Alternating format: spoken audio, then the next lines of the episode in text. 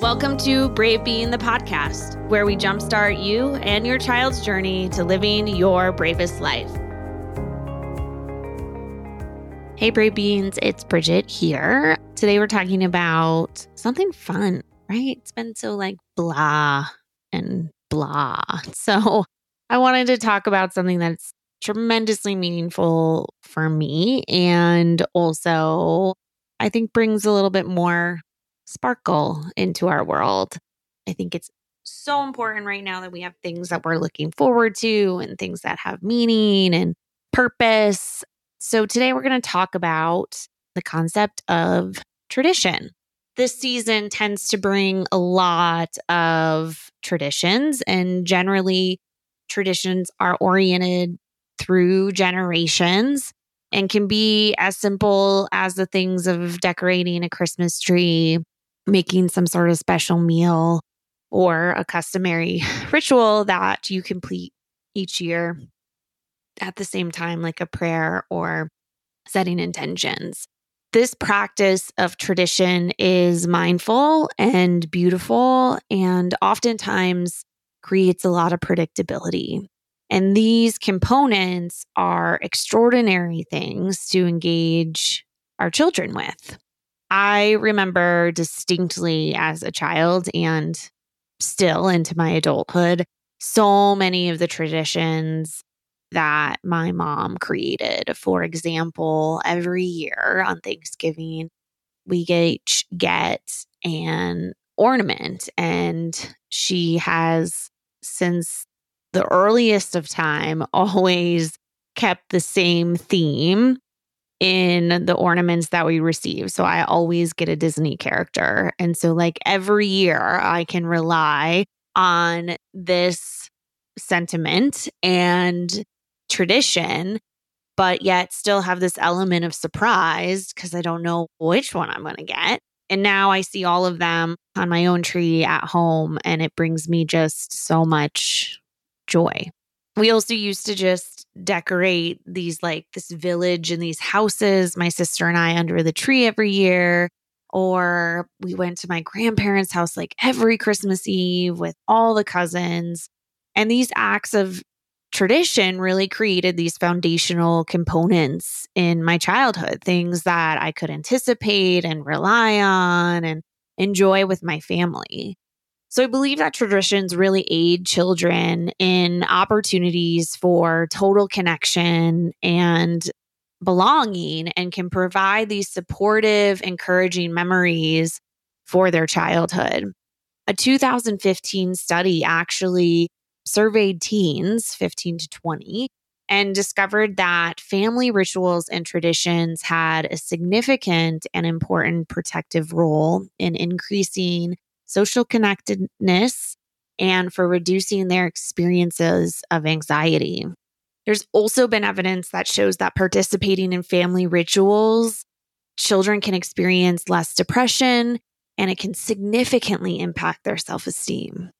Tradition is not just limited to the holidays, although this is an amazing place to start, but it's something that many of us probably do without even knowing every day, right?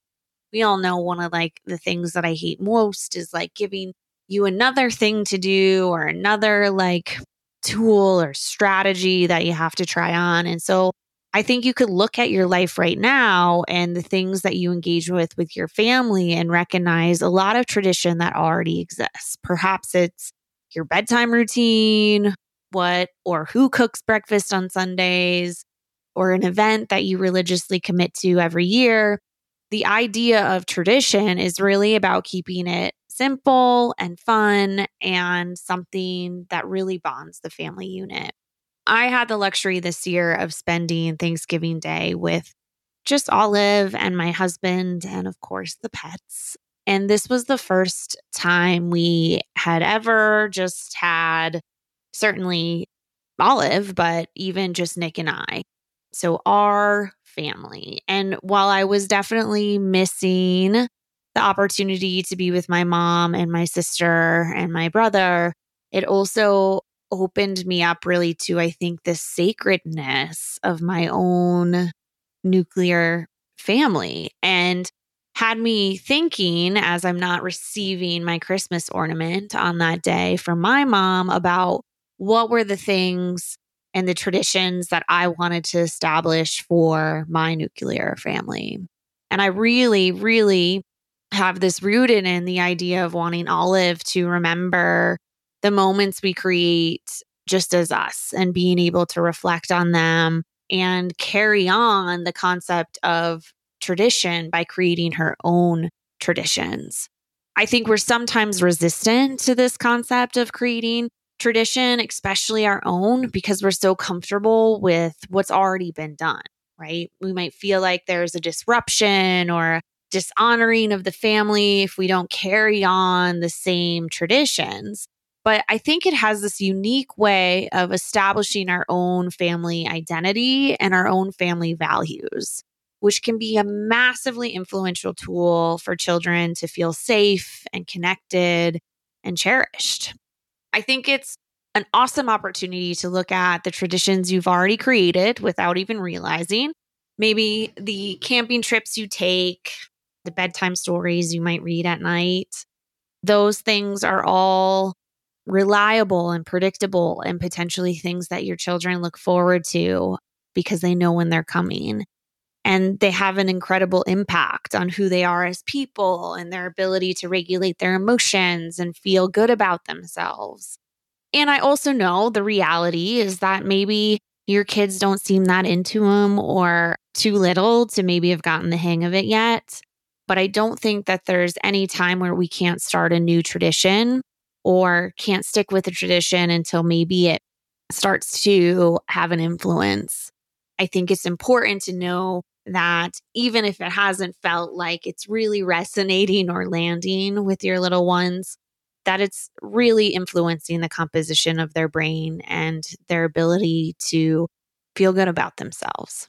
Last year, my father in law bought like floating sky lanterns and for him it was just i think a engineering experiment of sorts but when we came to visit he set one off at night and as much as he was amused by how this thing operated for me it was this really meaningful idea and moment and so we hadn't had olive yet and I decided that I would get all of my staff together for our holiday party. And we wrote on the lanterns what we were grateful for in the year, what was meaningful to us. And we sent them off into the sky. And not only was it a beautiful scene, but it had moments of comedy and challenge. But it was also just this wonderful, connected, reflective moment for all of us this year, I feel like I will do the same with my nuclear family. And we'll do it next year and the years from now. And I just really look forward to Olive getting to write out what she's grateful for in the year and watching her lantern trail into the night sky, honoring herself, honoring the things she cherish, cherishes, and and really honoring the sacred connection we get to share within our family. I encourage you to find your own traditions and be okay with the fact that maybe some of our many traditions we've done for years aren't going to take place this year, but it's an amazing opportunity for you to reflect and find your own. Take care, everybody. I'll see you next time.